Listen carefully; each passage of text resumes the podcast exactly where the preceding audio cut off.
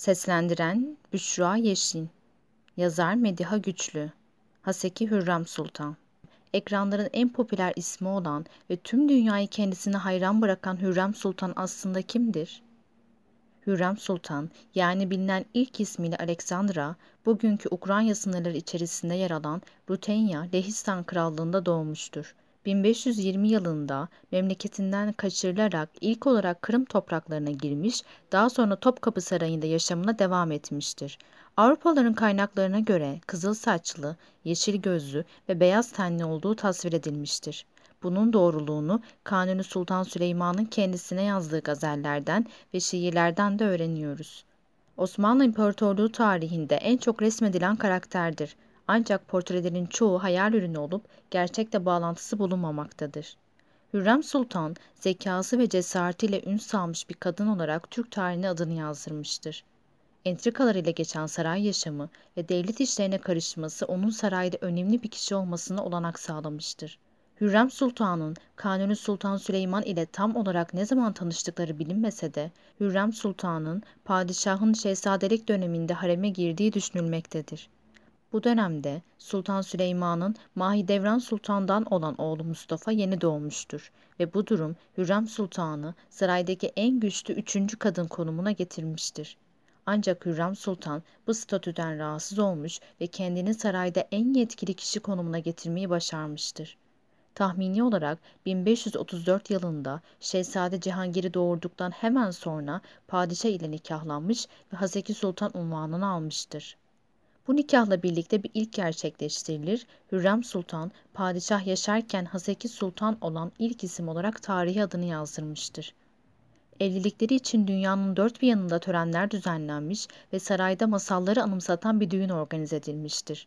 Hürrem Sultan, edindiği bu güç ile birlikte devlet içlerinde aktif rol oynamaya başlamıştır.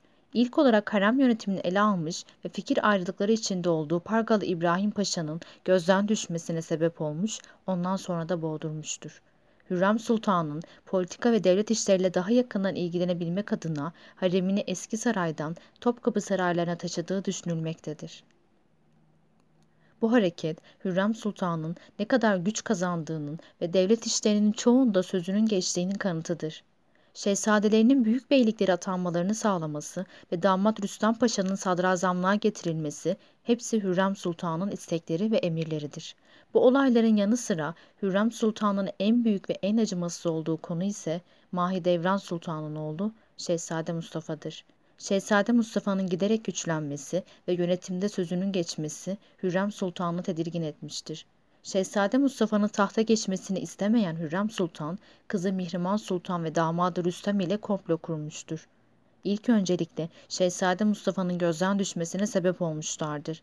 Rüstem Paşa, Şehzade Mustafa'nın mührünü kullanarak İran Şahı'na mektuplar göndermiştir. Bu mektupların içeriği ve varlığı Sultan Süleyman'ı rahatsız etmiş, başta bu oyunlara inanmayan sultan sonrasında şehzadenin tahta göz diktiğini düşünmeye başlamıştır. Bu durum bir isyan hareketi olarak nitelendirilmiştir. Olayların gidişatı ile Şehzade Mustafa çevresindeki insanların çarpıtıcı sözlerine inanarak sakal bırakıp tohum dikmiştir. Bu durum yersiz isyan alametini doğrulamıştır. Rüstem Paşa'nın İran seferine çıktığı sırada Yeniçerilerin kendi aralarında konuşmaları ve Mustafa taraftarlarının çoğalması Rüstem Paşa'nın saraya geri gitmesine ve Sultan Süleyman'ın ordunun başına gelmesine sebep olmuştur. Ordu, Şehzade Mustafa'nın sancak beyliği yaptığı alanda dinlenmiş ve padişah otağını kurmuştur. Şehzade Mustafa, padişahın elini öpmek için otağın içine girdiği sırada yedi tane dilsiz cellat ona saldırmıştır. Uzun bir süre boyunca mücadele eden şehzade en sonunda boğularak öldürülmüştür. Rivayetlere göre şehzade boğdurulmaya çalışırken arka tarafta padişahın onunla konuşur bir vaziyette olması cidden acı verici bir durumdur. Şehzade Mustafa'nın ölümünden sonra Yeniçeriler yas ilan etmiş, bu durumdan Rüstem Paşa'yı sorumlu tutmuşlardır. Sultan Süleyman, Rüstem Paşa'yı görevden alıp yerine Kara Ahmet Paşa'yı atamıştır. Hürrem Sultan bu atamadan rahatsız olmuş ve yine oyunları ile Kara Ahmet Paşa'nın idamına sebep olmuştur. Bu güçlü kadın Osmanlı'da her zaman yeniliklerin lideri olmuştur. Dış siyaset ile yakından ilgilenen bu kadın birçok krala ve şaha mektup yazmış, birçok hediye göndermiş ve dış politikada kendini sevdirmeye çalışmıştır. Pederinizin vefatı üzerine Lehistan kralı olduğunuzu öğrendik. Allah her şeyin doğrusunu bilir ki çok sevindik ve memnun olduk. Kalbimize nur, gönlümüze neşe ve sürur, mutluluk geldi. Saltanatınızın hayırlı, bereketli ve uzun ömürlü olmasını diliyoruz. Emir Yüce Allah'ındır. Cenab-ı Hakk'ın hükümleri istikametinde hareket etmenizi tavsiye ederiz. Lehistan Kralı 2. Zikmund'a gönderdiği taziye ve tebrik mektubundan bir kısım. Gönderdiği mektuplarda kendi mührü de bulunmaktadır. Osmanlı'da bir kralla mektuplaşan tek kadın Hürrem Sultan'dır. Haseki Hürrem Sultan, devlet işleriyle ilgilenen ilk kadın olarak bilinir. Hürrem Sultan mührünü bastırmış, divan toplantılarını izlemiş, padişaha fikir vermiş ve birçok yenilikçi ve devrimci hareketi ile Osmanlı Devleti'nde kadınların saltanatını başlatmıştır.